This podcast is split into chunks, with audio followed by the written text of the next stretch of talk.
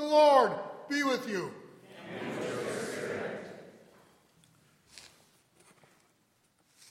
A reading from the Holy Gospel according to Matthew.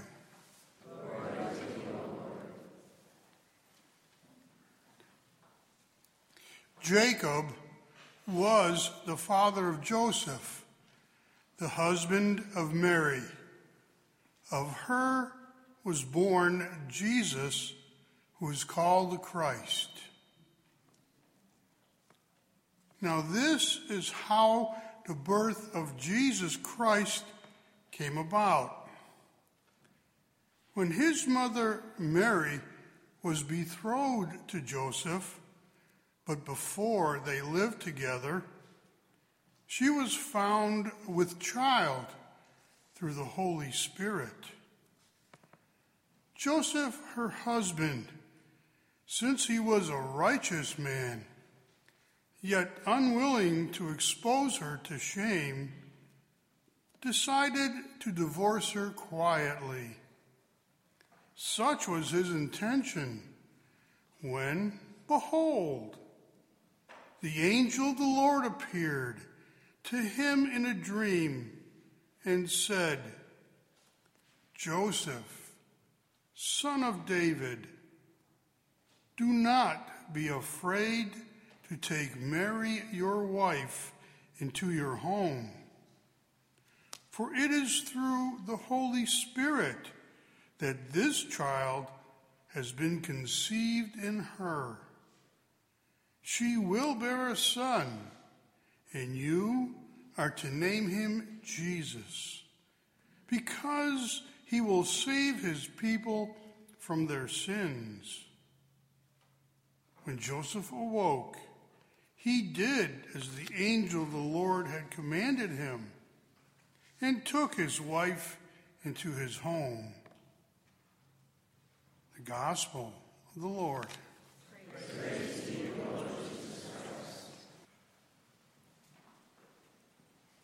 Our world tends to underestimate and even ignore truly heroic people, particularly people who have played a great role in the history of salvation and who have played a very prominent part in the scriptures. St. Joseph is such a person.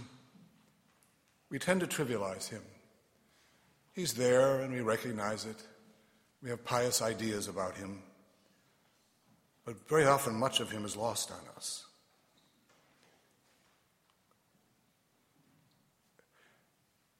When we think of the Holy Family, beginning with the birth of our Lord, no one speaks.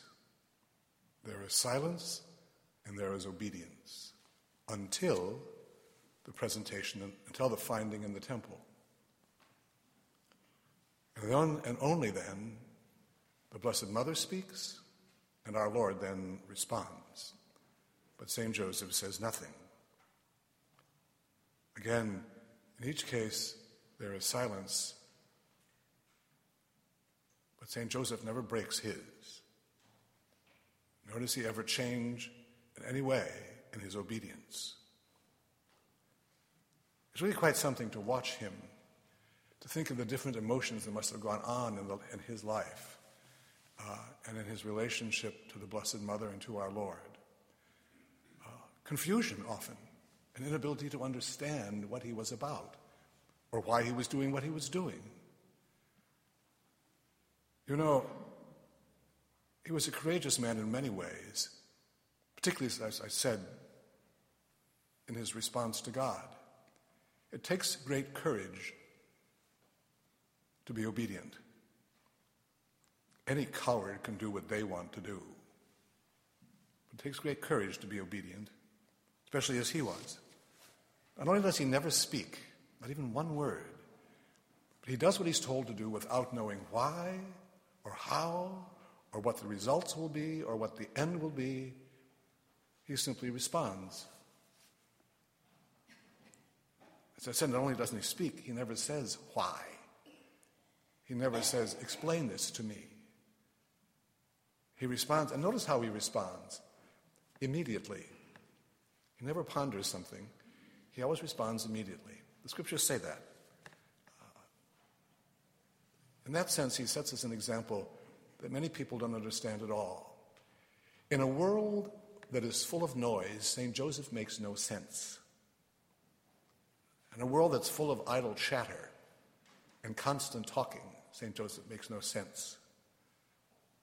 But in a world focused on God, in a world in which the, our life of prayer and our contemplative life is central, he makes all the sense in the world. In fact, he becomes the example that we want to follow after our Lord and the Blessed Mother. Is there any patriarch in all of the scriptures who has such courage and who has such innocence and simplicity that we know hardly anything about him? Uh, there, is, there are traditions, of course, and legends and all those sort of things, and they're all very fine in their place. But he remains obscure, as he would want to be obscure. Happily, though, uh, we can take him out of obscurity and make him someone very central to our own lives. You know, when our Lord gave the Blessed Mother to us as mother on the cross, we all understand that because we have a great devotion to Mary and because the Blessed Mother is constantly being mentioned in the church. Um, she is the mother of us all. He gave her to the beloved disciple, he gave her to us. That's also true with St. Joseph. St. Joseph, too, is the father of all humanity, and particularly the father of the church. If he's the father of the Lord, he's the, fa- he's the father of his mystical body as well. And so we can claim him as Father. I remember Pope Benedict once saying that people will have a difficult time relating to God if they have a difficult time relating to their Father. It's true. He said it will take an extra grace to do that. Of course, the grace will be there if we want it. But St. Joseph then is that happy father to all of us. I remember someone once saying not too long ago that there was only one person in the world who had ideal parents and he only had one of them. Uh, St. Joseph was always trying to keep up. Uh, but that didn't seem to bother him either. He simply responded as he knew he had to respond. He wasn't envious, he was simply lovingly obedient. What an example. So then he is the patron of many things workers, carpenters, fathers, naturally. Uh, but he's also the patron of the universal church, as I said. If he's the body of the, if he's the guardian of the physical body of the Lord, he's the guardian of his mystical body. In fact, um, there's a beautiful painting of St. Joseph, which, by the way, is going there shortly, um, of St. Joseph and the Blessed Mother. St. Joseph is holding our Lord, there's a Blessed Mother next to him. And there's an angel handing him the church, uh, that he now was the protector of that church. He's also put the protector of some other places, too. He's the protector, he's the patron saint of Austria, Belgium, Bohemia, Mexico, Peru, and South Vietnam.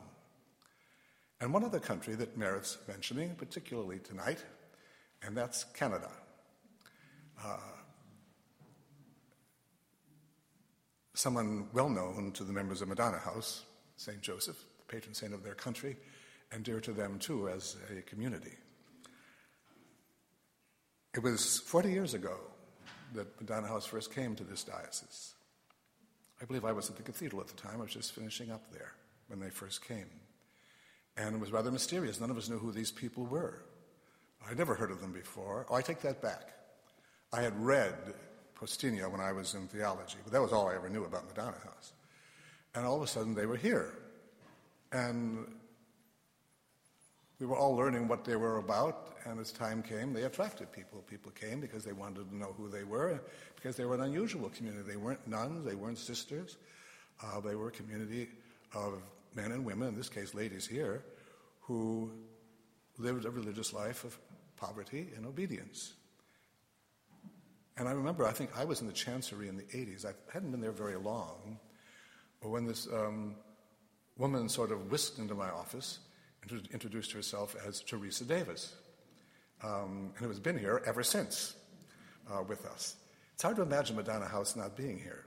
It's become such much, much a part of the diocese and so much a part of the lives of so many people here. I was thinking as I was looking around, too, how many people were so close to Madonna House who have gone to the Lord, who have passed on. I was thinking of the names of the deceased who were so much a part of their lives.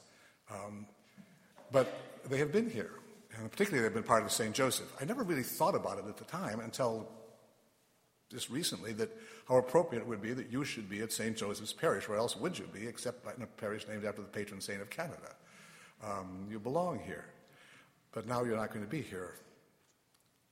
Uh, although I would like to think the Madonna House would occasionally put in an appearance in the Diocese of Raleigh, and even at St. Joseph's, insofar as that's possible.